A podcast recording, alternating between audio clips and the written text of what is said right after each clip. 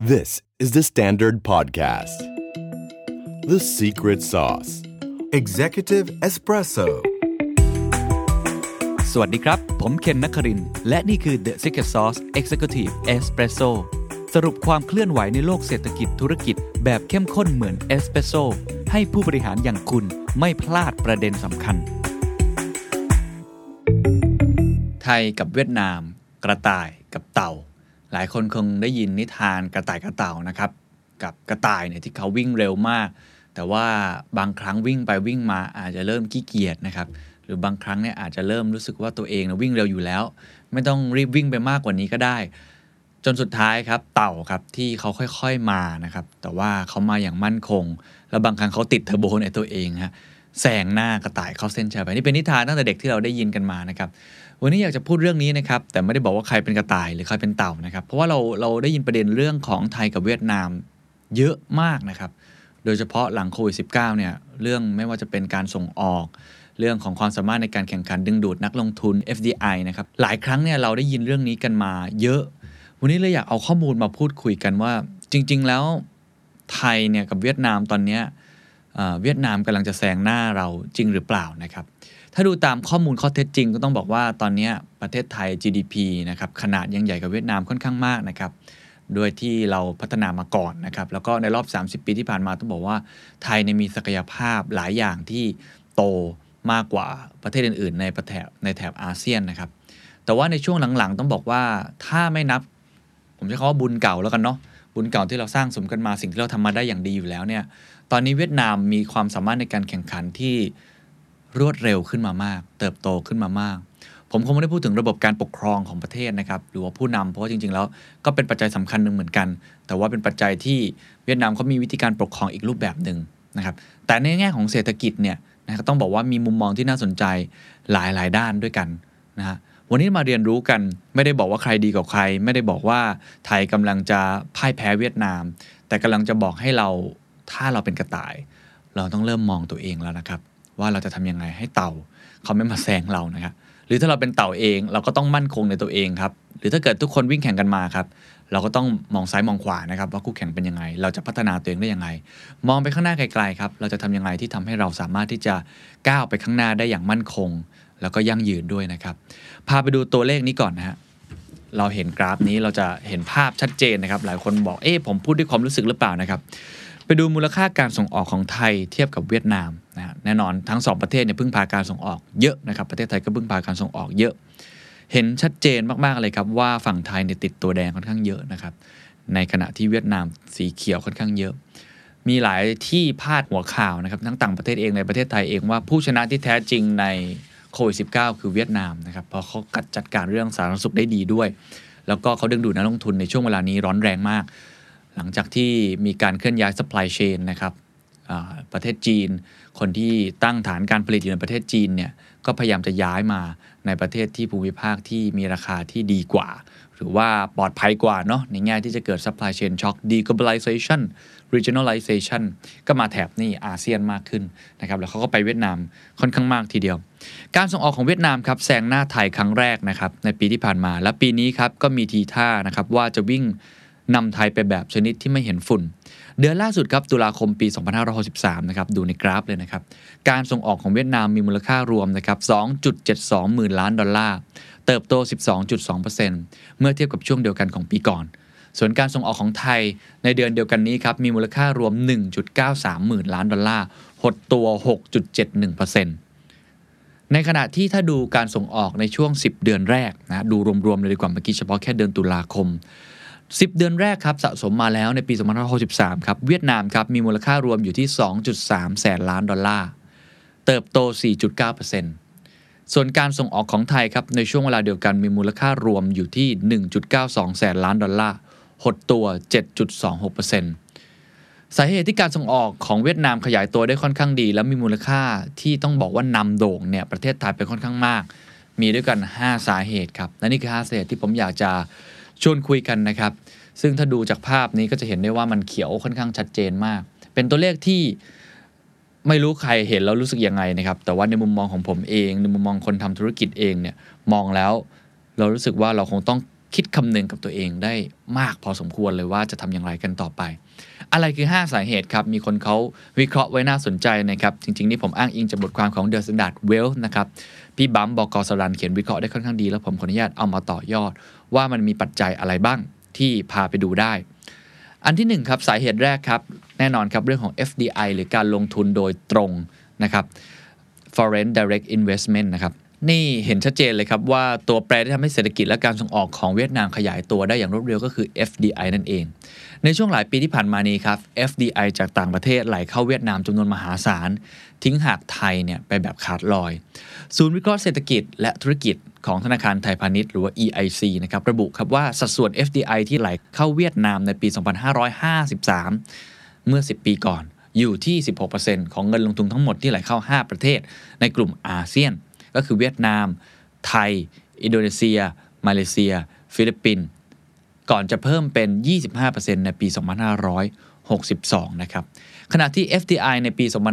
2553 10 ปีที่แล้วประเทศไทยยังดีอยู่นะครับ อยู่ที่ 29%ก่อนจะลดลงมาเป็น 10%ในปี 2562 โดยที่ FDI ซึ่งไหลเข้าเวียดนามเริ่มแซงประเทศไทยมาตั้งแต่ปี 2557 ดูตามกราฟแล้วเราก็จะเห็นว่า 10 ปีที่แล้วครับ ประเทศที่นะครับ มีส่วนแบ่งในเรื่องเงินไหลเข้าประเทศเนี่ยในอาเซียน 5 ประเทศเนี่ยนะครับอินโดนีเซียเนี่ยเป็นอันดับที่ 1 คือ 31%อันดับที่ 2 คือประเทศไทย 29%เวียดนามเพียงแค่ 16%แต่พอดูปีที่ผ่านมาครับ 2562 ครับ เวียดนามแซงไทยขึ้นมาแล้วครับ เป็น 25%ในขณะที่อินโดนีเซีย 39%ก็ยังครองได้มากอยู่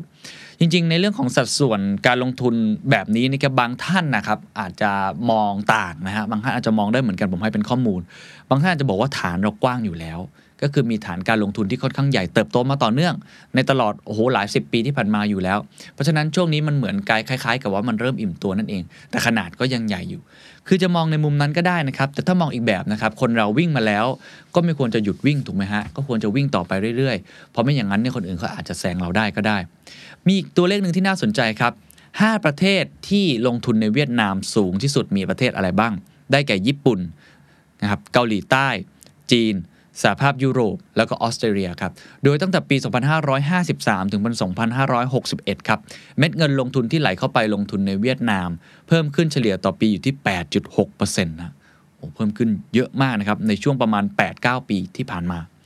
ดูตามกราฟต่อนะครับ ถ้าดูประเทศไทยแหละครับ มาจากประเทศอะไรบ้างนะครับ5ประเทศที่เข้ามาลงทุนในไทยสูงสุดครับ อันดับที่ 1 ญี่ปุ่นเช่นเดียวกันนะครับ อันดับที่ 2สหภาพยุโรปครับ อันดับที่ 3 สหรัฐ อันดับที่ 4 จีน แล้วก็อันดับสุดท้าย อันดับที่ 5เกาหลีใต้นี่คือ 5 อันดับแรกนะครับ โดยในช่วงปี 2553 ถึง 2561 เทียบเหมือนกันเลยครับ หมัดต่อหมัดเลยนะ ในช่วงประมาณ 8 ปีที่ผ่านมา เม็ดเงินลงทุนที่ไหลเข้ามาลงทุนในไทยครับ หดตัวครับ เฉลี่ย 1.3%ต่อปี และยังมีความผันผวนสูงจากการถอนการลงทุนในบางโครงการ ดูตัวเลขนี้ผมว่าก็สะท้อนอะไรอีกหลาย ๆ อย่างเช่นเดียวกันนะครับ คือในรอบ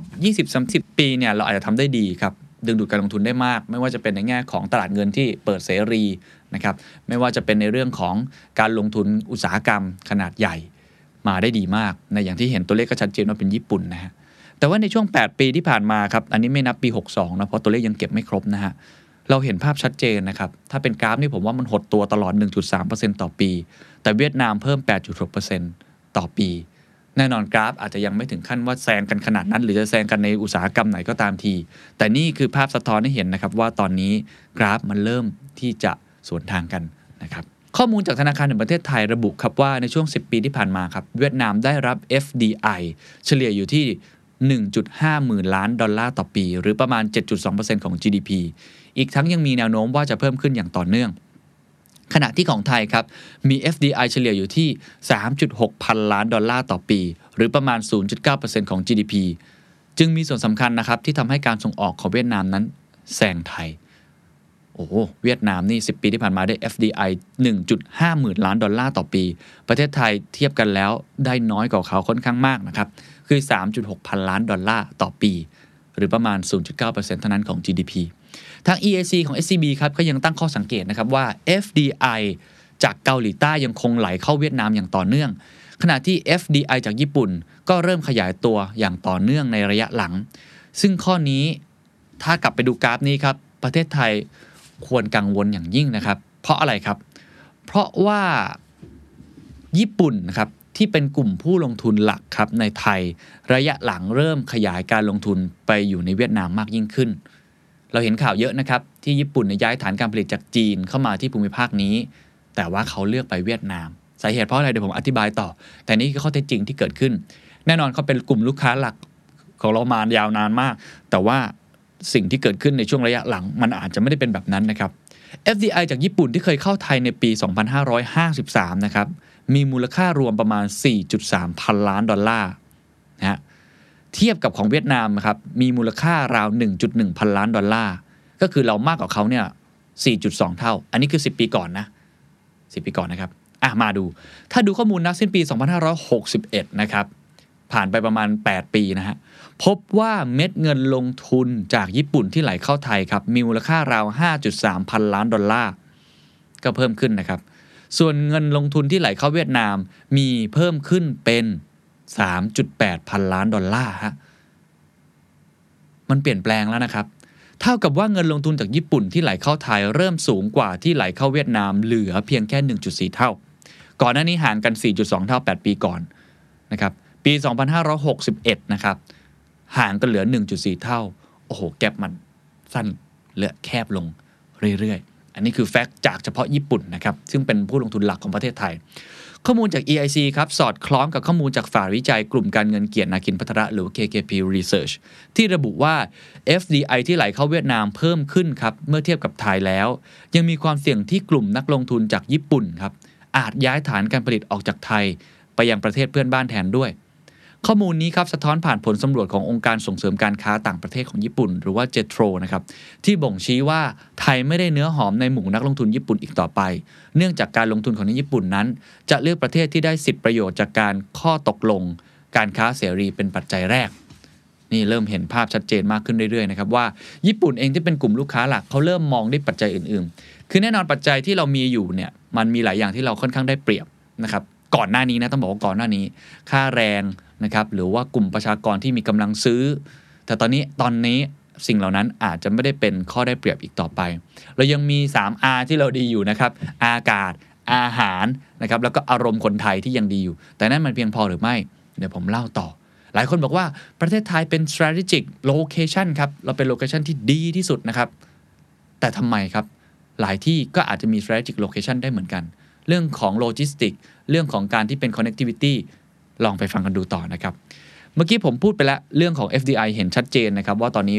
เวียดนามเนี่ยมันมันช่องว่างมันแคบลงเรื่อยๆ ถ้าไปดูอย่างหนึ่งนะครับ เรื่องของ FTA เรื่องนี้ถ้าพูดถึงนักลงทุนนะครับคนทำธุรกิจเนี่ยถ้าคุณไปคุยนักลงทุนเนี่ยเขาจะรู้เลยครับว่า การที่จะไปประเทศไหนเนี่ย FTA นะครับมีส่วนสำคัญอย่างยิ่งก็คือข้อตกลงการค้าเสรี เพราะมันทำให้เขาได้เปรียบนะครับและเป็นปัจจัยในการตัดสินใจว่าจะไปลงทุนที่ไหน เป็นอันดับต้นๆเช่นเดียวกัน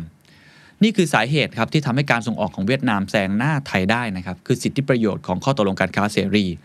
กับหลาย ๆ ประเทศ ตอนนี้ต้องยอมรับครับว่าเวียดนามมีข้อตกลง FCA มากกว่าไทยเกือบ 3 เท่า ข้อมูลของธนาคารแห่งประเทศไทยระบุจำนวนประเทศที่เวียดนามทำ FTA มีมากกว่าไทยเกือบ 3 เท่าทำให้ผู้ประกอบการเวียดนามมีแต้มต่อทางการค้าเหนือไทย เพราะช่วยให้เวียดนามส่งออกไปหลายประเทศในอัตราภาษีที่ระดับใกล้ 0%มากกว่าของไทย สอดคล้องกับข้อมูลของ EIC ครับที่ระบุว่าเวียดนามมี FTA กับประเทศคู่ค้านะครับฟังดีๆครับ 51 ประเทศ ในขณะที่ไทยครับ 17 ประเทศ ต่างกันเกือบ 3 เท่า เพราะเวียดนามเขาขยันมากครับทำเรื่องข้อตกลงการค้าเสรีหนึ่งในข้อตกลงการค้าที่ทำให้เวียดนามยืนเหนือไทยคือข้อตกลงการค้าเสรีสหภาพยุโรปกับเวียดนาม หรือว่า EVFTA นั่นเองนะครับ ข้อตกลงการค้านี้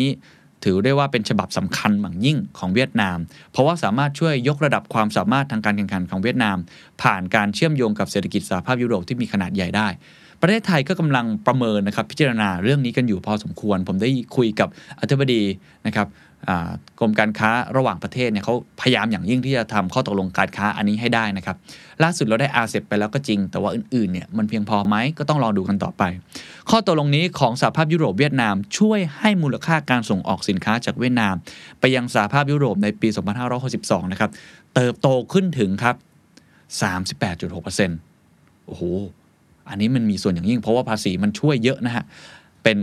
เบนฟิตของคนที่มาลงทุนอย่างยิ่งนะ และทำให้สัดส่วนการส่งออกของเวียดนาม ไปยังกลุ่มสหภาพยุโรป 27 ประเทศหรือ EU 27เนี่ยนะครับ เพิ่มขึ้นเป็น 33.3%จากเดิมเคยอยู่ที่ 23.7%ในปี 2558 สวนทางกับของไทยครับ ที่สัดส่วนการส่งออกไปยังกลุ่มนี้ครับ EU 27เนี่ยนะครับ ลดลงเหลือเพียง 13.1%จากเดิมที่เคยมีสัดส่วนราว 16.3%ในปี 2558 เพราะฉะนั้นเข้าตกลงการค้าเสรีข้อนี้ทำให้เวียดนามได้เปรียบมากนะครับกับสหภาพยุโรปลองมาดูกราฟครับเนี่ยฮะสัดส่วนการส่งออกของเที่ยวไทยไปที่ยุโรป 27 ประเทศนะครับ ก่อนหน้านี้ต้องบอกประเทศไทยมีสัดส่วนที่ดีกว่านะครับ แต่ตอนนี้อาจจะไม่ใช่อย่างนั้นอีกต่อไป อย่างไรก็ตามครับ อย่างที่ผมกล่าวไปแล้วว่าภาครัฐของไทยเนี่ยกำลังจะรื้อฟื้นการเจรจา FTA กับสหภาพยุโรปอีกครั้ง หลังจากที่ได้หยุดชะงักไปในปี 2557 นะครับ ซึ่งปัจจุบันตอนนี้อยู่ในช่วงการศึกษาหาข้อมูล แต่นอกจาก EVFTA แล้วทาง KKP Research ครับมีความเห็นอีกอย่างหนึ่งครับเขาบอกว่าการที่เวียดนามนั้นเข้าร่วมข้อตกลงหุ้นส่วนทางเศรษฐกิจภาคพื้นแปซิฟิก CPTPP ซึ่งคิดเป็นขนาดเศรษฐกิจราว 13%ของ GDP โลก ในขณะที่ไทยยังไม่มีความตกลงทางการค้ากับยุโรป และสหรัฐทำให้ข้อน้ำน่าสนใจที่ไทยกับเวียดนามนั้นมีต่อเนี่ยคู่ค้าไม่ว่าจะยุโรปเองหรือสหรัฐเนี่ยเราอาจจะมีน้อยกว่า ก็ข้อนี้ผมว่านักลงทุนหลายคนนะครับก็มองว่าเรื่องของ CPTPP เนี่ยต้องพิจารณานะครับว่าจะเข้าไปได้อย่างไร ตรงไหนคือประโยชน์ รงไหนคือโทษ ตรงไหนคือข้อดี ตรงไหนคือข้อเสีย ก็ต้องพิจารณากันอย่างละเอียดที่ทุกแน่นอนครับ ทุกข้อตกลงการค้าเสรีเมื่อมันเปิดมากๆเนี่ยแน่นอนเราสามารถส่งสินค้าไปข้างนอกได้ แต่อย่าลืมว่าข้างนอกก็ส่งมาข้างในไม่เหมือนกัน ที่สำคัญก็คือมันมีเรื่องของการยกระดับข้อตกลงหลายๆอย่าง มาตรฐานหลาย ๆ อย่าง ก็ต้องพิจารณากันให้ละเอียด เพราะมันจะมีคนที่เสียผลประโยชน์ด้วย อันนี้ก็ต้องให้ความเป็นธรรมด้วยนะครับ แต่ว่าถ้าดูตามข้อเท็จจริงที่เกิดขึ้นก็จะเห็นได้ว่า FTA ของเวียดนามเนี่ยมีมาก พอมีมากเขาก็มีแต้มต่อมาก แล้วก็ได้น้ำได้เนื้อนะครับ โดยเฉพาะไอตัว EVFTA ได้น้ำได้เนื้อ นี่คือข้อที่ 2 ครับข้อที่ 3 ครับ เป็นอีกข้อหนึ่งที่ผมก็ได้ยินเยอะนะครับว่าเฮ้ยจริง ๆ แล้วเนี่ยเวียดนามเนี่ยมันมีสินค้าที่ไม่ได้เยอะเท่าไทยหรอก สินค้าไทยเนี่ยเยอะ นะครับมีหลากหลายด้วยเป็นอย่างนั้นจริงหรือเปล่า ข้อที่ 3 ครับเขาบอกว่าพัฒนาการเขาดีขึ้นเยอะครับเวียดนามมีพัฒนาการด้านความหลากหลายของสินค้านะครับ โครงสร้างการส่งออกของเวียดนามมีพัฒนาด้านความหลากหลายของสินค้า และความเชี่ยวชาญในการผลิตสินค้าส่งออกเป็นหลักนะครับ EIC เขาระบุเขาว่าความสามารถทางการแข่งขันด้านการส่งออกของเวียดนามเริ่มตามไทยทันแล้วนะครับ เห็นได้จากอันดับดัชนีความซับซ้อนทางเศรษฐกิจนี่เขาวัดที่อันนี้นะครับ Economic Complexity Index หรือ ECI ขยับเข้ามาใกล้ไทยมากขึ้น ซึ่งเป็นผลจากการส่งออกของเวียดนามที่ขยายตัวดีในกลุ่มสินค้าหลัก ระหว่างปี 2553 ถึง 2562 ครับการส่งออกสินค้าหลัก 10 อันดับแรกของเวียดนาม ส่วนใหญ่ขยายตัวเฉลี่ยต่อปีนะครับสูงกว่า 10%ขณะที่การส่งออกสินค้าหลัก 10 อันดับของไทยทั้งหมดขยายตัวในอัตราที่ต่ำกว่า 10%นอกจากนี้ครับการส่งออกเครื่องจักรไฟฟ้า ซึ่งเป็นหมวดสินค้าใหญ่ที่สุดของเวียดนามนะครับคิดเป็น 42%ของการส่งออกยังเติบโตได้ดี และมีส่วนแบ่งการตลาดเพิ่มขึ้น ต่างจากไทยครับที่การส่งออกเครื่องจักรที่เป็นหมวดสินค้าหลักสัดส่วน10%ของการส่งออกรวม เริ่มขยายตัวชะลอลง และได้ส่วนแบ่งตลาดน้อยลง คือสินค้าหลักที่เขาส่งออกเนี่ยยังเติบโตได้ดี เพราะเขาไปกับเทรนด์ของอนาคตของโลก ก็คือ supply chain อันใหม่นะครับโลกของ digital economy โลกของอิเล็กทรอนิกส์ ในขณะที่ของประเทศไทยเครื่องจักรนะครับหรือว่าชิ้นส่วนยานยนต์เองก็ทำเนี่ยมันอาจจะไม่ได้อยู่ในขาขึ้นอีกต่อไป ก็ทำให้เราชะลอตัวลงได้ส่วนแบ่งตลาดน้อยลง โดยภาพรวมครับตลอด 10 ปีที่ผ่านมาเมื่อเทียบกับไทยแล้ว เวียดนามถือได้ว่าประสบความสำเร็จ ทั้งในด้านการเพิ่มความหลากหลายของสินค้าส่งออก และการผลักดันสินค้าเข้าสู่ห่วงโซ่อุปทานโลก เห็นไหมฮะว่าเขาผลักดันเข้าสู่ห่วงโซ่อุปทานโลกแบบใหม่ด้วย ไม่ใช่แบบเดิมคือ 4.0 นั่นเอง ที่สำคัญการส่งออกของเวียดนามที่ขยายตัวได้ดี ยังมาจากการส่งออกสินค้าเทคโนโลยีขั้นสูงและสินค้าที่มีความซับซ้อนมากขึ้นด้วย อันนี้ผมเคยพูดไปแล้วนะครับในตอนเรื่องเทคโนโลยีว่าเศรษฐกิจไทยไร้อนาคตจริงหรือเปล่า ถ้าดูจากตรงนี้ต้องบอกว่า เขตการค้าเศรษฐกิจนะครับหรือเขตเศรษฐกิจพิเศษ พื้นที่นิคมอุตสาหกรรมต่างๆเวียดนามตอนนี้โอ้โหเพียบนะฮะรองรับหลายพื้นที่มาก และรองรับในเศรษฐกิจแบบใหม่ หรือเทคโนโลยีขั้นสูงด้วยนะครับมากมายเลยทีเดียว ประเทศไทยหลายคนก็ หันไปลงทุนในเวียดนาม เพราะว่าตรงนี้ตอบโจทย์กว่า ฉะนั้นอันนี้นะฮะใครที่บอกความหลากหลายด้านสินค้า ตอนนี้ต้องมานั่งดูกันแล้วนะครับ ว่าตอนนี้เวียดนามก็มีความหลากหลายเพิ่มมากขึ้น และเขาอาจจะได้เปรียบตรงที่ว่าพอเขามาทีหลังเราเนี่ยเขาก็กระโดดข้าม step ไปเลย คือเขาไม่ต้องอยู่ใน step ตรงกลาง คือข้ามไปที่อนาคตได้เลย เพราะฉะนั้นเขาเลยเน้นไปเรื่องอิเล็กทรอนิกส์ เน้นพวกสินค้าที่มีเทคโนโลยีขั้นสูง หรือมีความซับซ้อนมากขึ้นด้วยพอเน้นตรงนี้มากขึ้นนะครับก็ทำให้ต่างชาติที่อยากจะกระโดดเข้าไปใน new supply chain supply chain แบบใหม่เนี่ยเขารู้สึกว่าเออมันตอบโจทย์เขามากกว่านะฮะนี่คือข้อที่ 3 ครับ ข้อทีสี่4 ครับ แรงงานครับ แรงงานนี่เป็นหัวใจสำคัญนะครับและหลายคนก็บอกว่าอ๋อเขาไปเวียดนาม เพราะว่าแรงงานของเวียดนามนั้นมีราคาที่ถูกกว่าไทยเกือบครึ่ง ไทยเนี่ยมีแรงงานที่ราคาที่สูงกว่า แต่ขณะเดียวกันบางคนก็บอกว่าเวียดนามศักยภาพหรือ skill ของพนักงานยังสู้ไทยไม่ได้หรอกไทย skill ยังดีกว่า ลองไปดูเหตุผลจริงๆกันครับ นี่คือสาเหตุที่ 4 ความสามารถการแข่งขันด้านแรงงานของเวียดนาม ซึ่งหากเทียบต้นทุนค่าแรงต่อหน่วยหรือ ULC อ่าสมมติเทียบเทียบเป็นดัชนีนะครับคือถ้าบอกว่าค่าแรงเนี่ยอาจจะเทียบยากเทียบเป็นต้นทุนค่าแรงต่อหน่วยเลยเอาต่อหน่วยเลยดีกว่าปัจจัยนี้เป็นอีกปัจจัยหนึ่งในการดึงดูดนักลงทุนต่างชาติเข้ามาตั้งฐานการผลิตเพื่อส่งออก นะครับในประเทศเวียดนามอย่างยิ่ง EIC ครับระบุว่าต้นทุนค่าแรงต่อหน่วยของเวียดนามอยู่ระดับสูงกว่าไทยตลอดช่วง 10 ปีที่ผ่านมา แต่ช่องว่างระหว่าง ULC ครับของเวียดนามและไทยมีแนวโน้มลดลง และในระยะข้างหน้าตามการลดลงของกำลังแรงงานในไทย เนื่องจากไทยนั้นกำลังเข้าสู่สังคมผู้สูงอายุขณะที่ KKP Research ครับประเมินครับว่าไทยกำลังเผชิญสถานการณ์ค่าจ้างแรงงานที่สูงขึ้น จากภาวะประชากรวัยทำงานที่หดตัวลง และยังสูญเสียความได้เปรียบนะครับ ในเชิงเปรียบเทียบในอุตสาหกรรมที่ต้องใช้แรงงานเชิงเข้มข้นนะครับให้กับประเทศที่มีค่าแรงต่ำกว่า ก็คือเรื่องงานที่เป็น labor intensive อันที่ใช้แรงงานหลักๆเนี่ยอันนี้เราค่อนข้างเสียเปรียบ เพราะว่าประเทศอื่นมีค่าแรงต่ำกว่า อย่างที่ผมกล่าวไปแล้วค่าแรงจ้างงานในประเทศไทยเนี่ยนะครับสูงเป็น 2 เท่าเมื่อเทียบกับค่าแรงขั้นต่ำของเวียดนาม เวียดนามถ้าผมจะไม่ผิดอยู่ประมาณ 170 กว่าบาท ของไทยเนี่ยสามกว่าบาท ก็ถ้าเป็นเรื่องของไอตัว ที่เป็น labor intensive เนี่ยเราค่อนข้างที่จะเสียเปรียบเหมือนกันนะครับ แต่ถ้าเกิดว่าไปเทียบในแง่ของอตัวศักยภาพนะครับของบุคลากร ถามว่าไทยได้เปรียบจริงไหมอาจจะไม่เชิงด้วยซ้ำนะครับ ตอนนี้ปัญหาใหญ่ที่สุดของ skill แรงงานของคนไทยก็คือแรงงานของคนไทย ไม่มี skill ที่สอดคล้องกับโลก หรือว่าธุรกิจแห่งโลกอนาคต อิเล็กทรอนิกส์ขั้นสูง เกษตรขั้นสูงนะครับการบินขั้นสูง health tech ขั้นสูงทั้งหมดนี้ ต้องบอกว่า skill ของคนไทยอาจจะยังไม่ได้เข้า gap หรือตอบโจทย์ตรงนี้สักเท่าไหร่ ผมก็คุยกับนักลงทุนหลายคนนะครับ คนทำนิคมอุตสาหกรรมหลายคนเขาบอกว่า ถ้าจะไปเวียดนามเขาจะไปเพราะค่าแรงถูกอาใช่อันนี้ก็ชัดเจนนะครับ แล้วก็มีองค์ประกอบอื่น ๆด้วย แต่ถ้าเกิดว่าเขาอยากเน้นเทคโนโลยีขั้นสูง เน้นแรงงานขั้นสูง เขาก็อาจจะไม่ได้มาที่ไทยครับเขาอาจจะดึงกลับไปที่ประเทศตัวเองอย่างเช่นญี่ปุ่นเป็นต้นเขาจะดึงกลับไปประเทศตัวเองนะครับมีนโยบายทางภาครัฐของญี่ปุ่นออกมาชัดเจนว่า ถ้าเป็นเทคโนโลยีขั้นสูงคุณต้องเก็บเอาไว้ในประเทศของตัวเองเป็นต้น ก็อันนี้ก็เป็นอีกสาเหตุหนึ่งครับที่ทำให้ไทยเนี่ยเหมือนกับมันอยู่กึ่งกึ่งกลางๆครับจะถูกก็ไม่เชิงราคาก็ไม่ได้ได้เปรียบ ในขณะที่คุณภาพหรือสกิลของแรงงาน ก็อาจจะไม่ได้เปรียบเมื่อเทียบกับหลาย ๆประเทศด้วย ตรงนี้ก็เลยเป็นอันหนึ่งที่เราอยู่ตรงแกลบตรงนี้ก็ต้องตอบโจทย์ตรงนี้ให้ได้นะครับ และข้อที่ 5 ครับ เราพูดกันเยอะเรื่อง connectivity นะครับว่าประเทศไทยเนี่ยเป็นศูนย์กลาง ซึ่งถ้ามองจากแผนที่ก็อาจจะใช่ แต่ถ้ามอง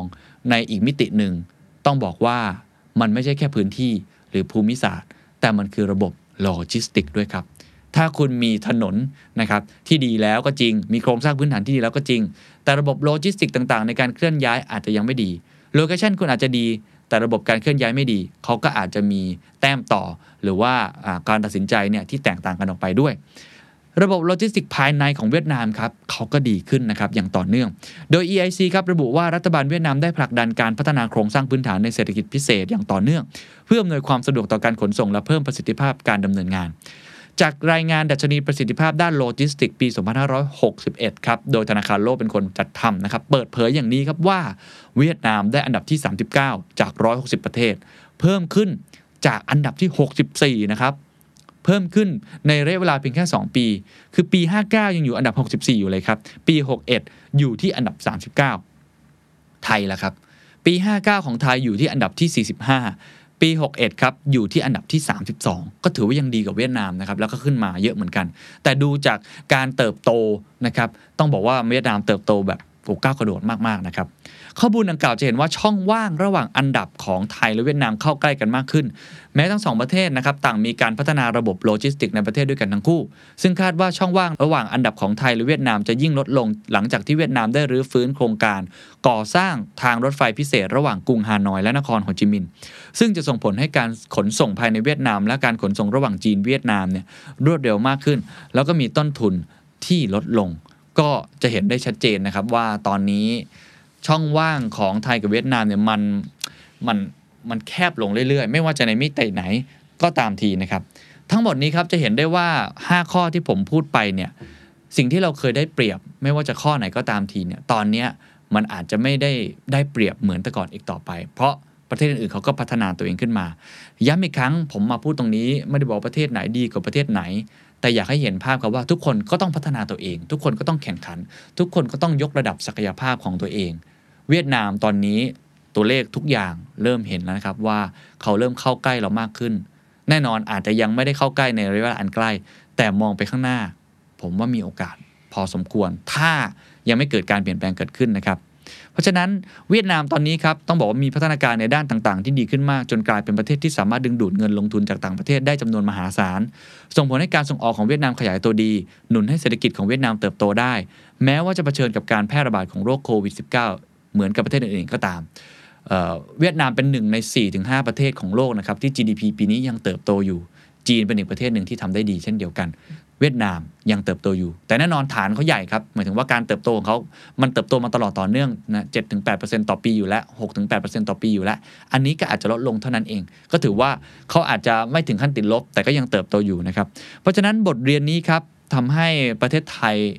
ผมคิดว่าจำเป็นต้องกลับมาทบทวนตัวเองใหม่อย่างเร่งด่วนนะครับ ไม่ว่าจะเป็นเรื่องของ competitiveness นะครับศักยภาพทางการแข่งขัน หรือว่าเรื่องของ FTA ผมว่านักวิจัยห่วงเรื่องนี้มากถึงมากที่สุด นะครับว่าเราต้องเริ่มนะครับเจรจาข้อตกลงการค้า โดยเฉพาะที่เป็นแบบพหุภาคีนะครับรวมทั้งนอกเหนือจากนี้เรื่องของโครงสร้างพื้นฐานที่จำเป็นนะครับต่างๆ นานา และสำคัญที่สุดครับคือเรื่องของคนนะครับ เราต้อง upskill reskill ของคนเรานะครับ ให้สามารถแข่งขันได้ เพราะเราคงไม่สามารถจะเป็นลดต้นทุนแรงงานของเราได้นะมันมันมันประเทศเรามันพัฒนาไปเรื่อยๆ เราก็ต้องพัฒนาสกิลของเรา ในขณะเดียวกันครับสังคมผู้สูงอายุ เรากำลังเข้าสู่สังคมผู้สูงอายุนะครับประชากรของเวียดนามเนี่ยโอ้โหมันกำลังวัยหนุ่มสาวกำลังมีพลังเลย เราจะไปสู้เรื่องสังคมผู้สูงอายุอาจจะสู้ยากนั้นต้องสู้ในเรื่องอื่นๆนะครับสู้ในเรื่องมิติของคุณภาพ เพราะถ้าเกิดว่าเราละเลยสิ่งต่างๆ เหล่านี้ครับในอนาคตครับอาจจะไม่ใช่แค่การส่งออกและการลงทุน FDI ของเวียดนามเท่านั้นที่แซงไทย เราอาจจะเมียนเรื่องอื่นๆ ก็เป็นไปได้ เพราะนี่แค่อันนี้อย่าลืมนะครับอันนี้เป็นแค่ในมิติเดียวนะฮะเอาลองคิดเล่นๆก็ได้ครับ นี่คือมิติของการส่งออก หรือการลงทุนจากต่างชาติ ที่ถือว่าประเทศไทยเนี่ยพึ่งพาเยอะ อีกมิติหนึ่งที่ประเทศไทยก็พึ่งพาเยอะมากเหมือนกันคืออะไรครับ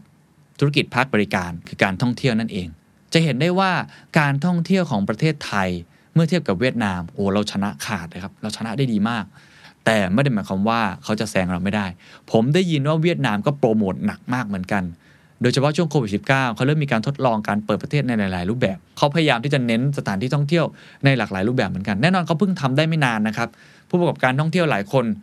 ก็เป็นห่วงเรื่องนี้แล้ว เพราะผมได้คุยกับผู้ประกอบการไม่ว่าจะภูเก็ตเอง หรือธุรกิจโรงแรมขนาดใหญ่เองก็ตามที เริ่มมองเลยว่าเวียดนามเนี่ยเขาเอาจริงเอาจังมากขึ้นเรื่อย ๆ เขาทำโอ้หลาย ๆ อย่างถ้าเราจะเริ่มเห็นว่าโรงแรมหรู ๆ นะครับ การท่องเที่ยวแบบที่มันเป็น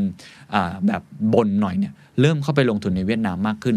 ภาพสะท้อนอย่างหนึ่งที่เราเห็นชัดเจนก็คือเวียดนามมีบางส่วนบางสิ่งที่คล้ายกับเมืองไทย 20-30 ปีก่อนมาก คือเริ่มเติบโตนะครับประชากรหนุ่มสาวเยอะเป็น emerging country market ที่น่าสนใจและดึงดูด แต่ในมิติตอนนี้ต้องบอกว่าเขาติดเกียร์เร่งเครื่องได้อย่างรวดเร็วมากด้วย เพราะฉะนั้นนิทานเรื่องนี้ครับ กระต่ายกับเต่า เราก็คงไม่อยากที่จะเป็นคนที่วิ่งนำมาก่อน แต่กลายเป็นว่าเราไปติดกับดักตัวเอง ติดกับดักที่เราคิดว่าเราวิ่งได้เร็วแล้ว เราพักได้แล้ว เราไม่ต้องรีบวิ่งแล้ว เราไม่ต้องหาความรู้เพิ่มเติมแล้ว เราไม่ต้องยกระดับศักยภาพของตัวเองแล้ว ใช่ครับ เรามาไกลแล้วก็จริง เราทำได้ดีแล้วก็จริง แต่นั่นอาจจะไม่เพียงพอ ลองมองไปข้างๆครับ อาจจะมีใครหลายคนกำลังค่อยๆ วิ่งไป และถ้าในอนาคต เราไม่สามารถที่จะปรับตัวได้ทันที วิ่งแซงแล้วก็อาจจะแซงเราไปไกลเลยก็ได้ ก็ไว้เป็นอุทาหรณ์นะครับ กระต่ายกับเต่า ไทยกับเวียดนาม สวัสดีครับ